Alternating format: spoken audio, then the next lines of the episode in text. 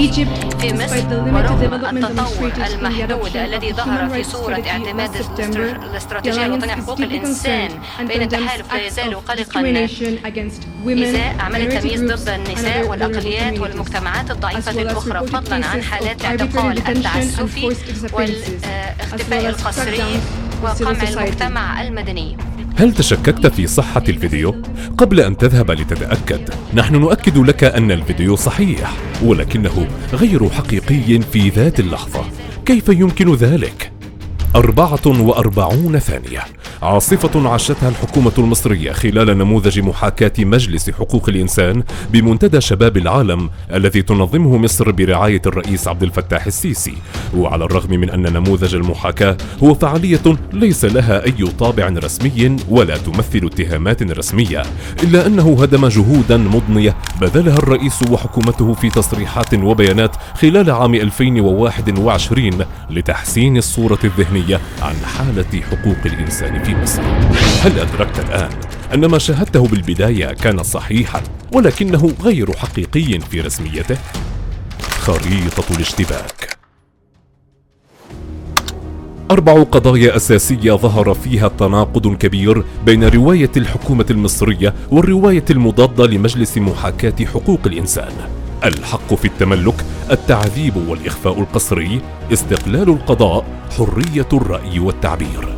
فأي من الروايتين أدق من وجهة نظرك؟ الملك المنزوع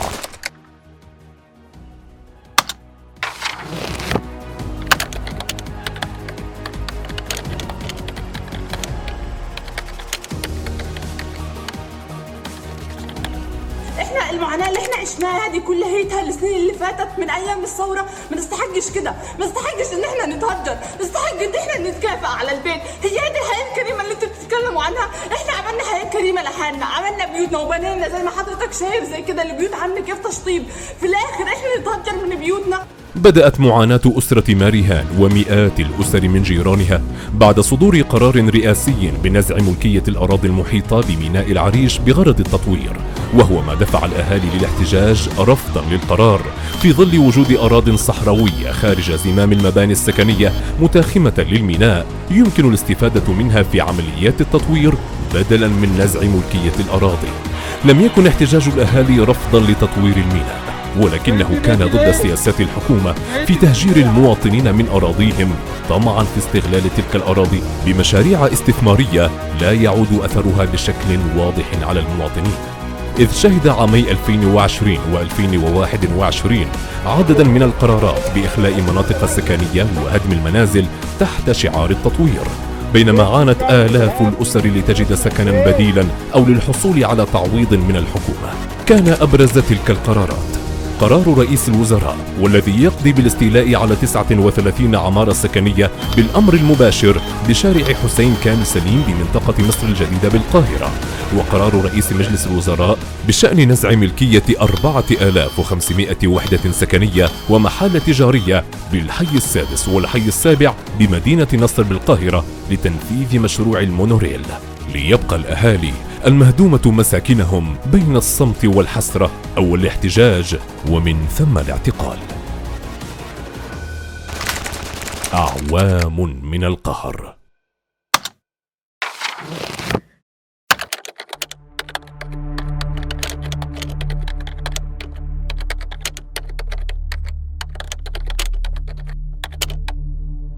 لم تكن مهمة فريق عملنا سهلة خلال محاولة التحري حول رواية الحكومة والرواية المضادة حول انتهاكات التعذيب والإخفاء القسري، وهو ما دفعنا إلى التدقيق في بيانات وإصدارات المنظمات الحقوقية الحكومية المصرية أولاً، ثم الانتقال لروايات المنظمات الحقوقية الدولية والمنظمات المحلية المستقلة، وهو ما مثل مفاجأة كبرى غيرت من مسار التحقيق. إذ كشف المجلس القومي لحقوق الإنسان أنه تلقى في الفترة منذ أبريل من عام 2015 وحتى مارس من عام 2016 نحو 266 بلاغ بحالات إخفاء قسري. اختفت 67 حالة منهم ما بين 6 إلى 8 أشهر بينما اختفت 14 حالة في مدة تراوحت بين 4 إلى 5 أشهر واختفت 6 حالات أكثر من 10 أشهر. بينما اختفت ست حالات أخرى لشهرين. تتوزع تلك الحالات بين 22 محافظة من محافظات الجمهورية. كان النصيب الأكبر لمحافظات القاهرة الكبرى بعدد 143 حالة.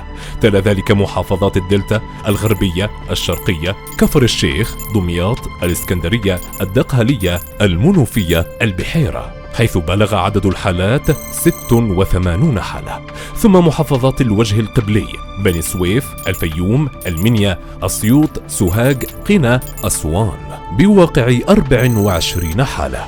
وفي المرتبة الأخيرة محافظات القناة السويس بورسعيد الإسماعيلية بعدد ثمان حالات. بالإضافة إلى شكوى واحدة من محافظة شمال سيناء. أما باقي الحالات لم تتوافر معلومات بشأنها.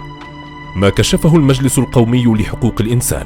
تطابق مع ما كشفته تقارير مماثلة لمنظمة العفو الدولية ومنظمات حقوقية مصرية مستقلة.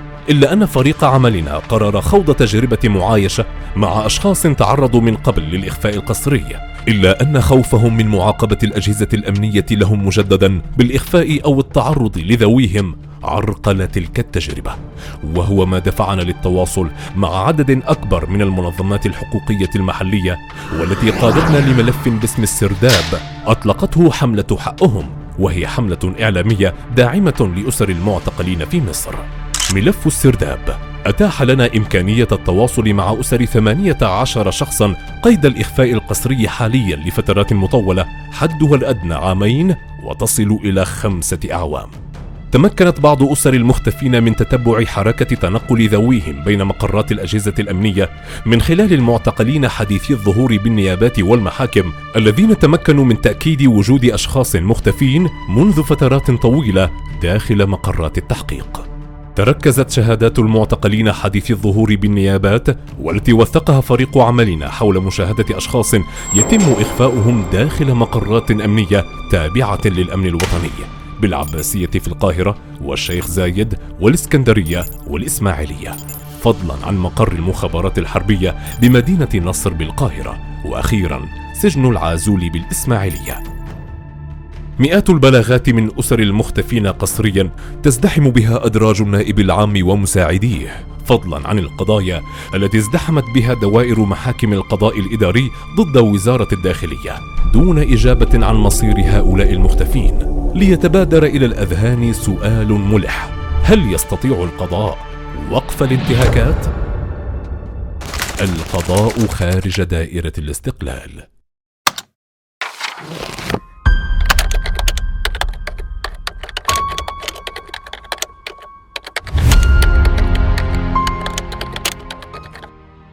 هذا القانون آه، لا يمس القضاة وإنما يمس القضاء.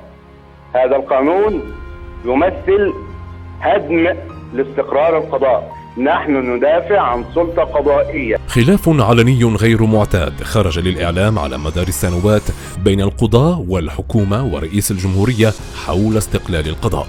بدأ بتصديق الرئيس على قانون السلطة القضائية في أبريل من عام 2017 والذي لاقى معارضة واسعة داخل أروقة القضاء. تبعه رفض كبير للقانون رقم 77 لعام 2019 والذي يتيح للرئيس التدخل في اختيار رؤساء الهيئات القضائية. ليعود السجال مجددا مطلع هذا العام بعد قيام الرئيس بتعيين المستشار بوليس فهمي لرئاسة المحكمة الدستورية على الرغم من أحقية ثلاثة قضاة آخرين في رئاستها وفقا للأقدمية. الأوضاع الراهنة داخل أروقة القضاء وتزايد دور السلطة التنفيذية في شؤون القضاء. صاحبه تأخر ترتيب مصر في مؤشر العدالة العالمية لعام 2021 إذ احتلت مصر الترتيب رقم 136 من بين 139 دولة في احترام القانون ونزاهة القضاء. ليصبح القضاء عاجزا عن القيام بدور مستقل ونزيه تجاه الانتهاكات التي يواجهها المواطنون إلا أن أحدا لا يستطيع أن يرفع صوته. تكميم الأفواه المتسلسل.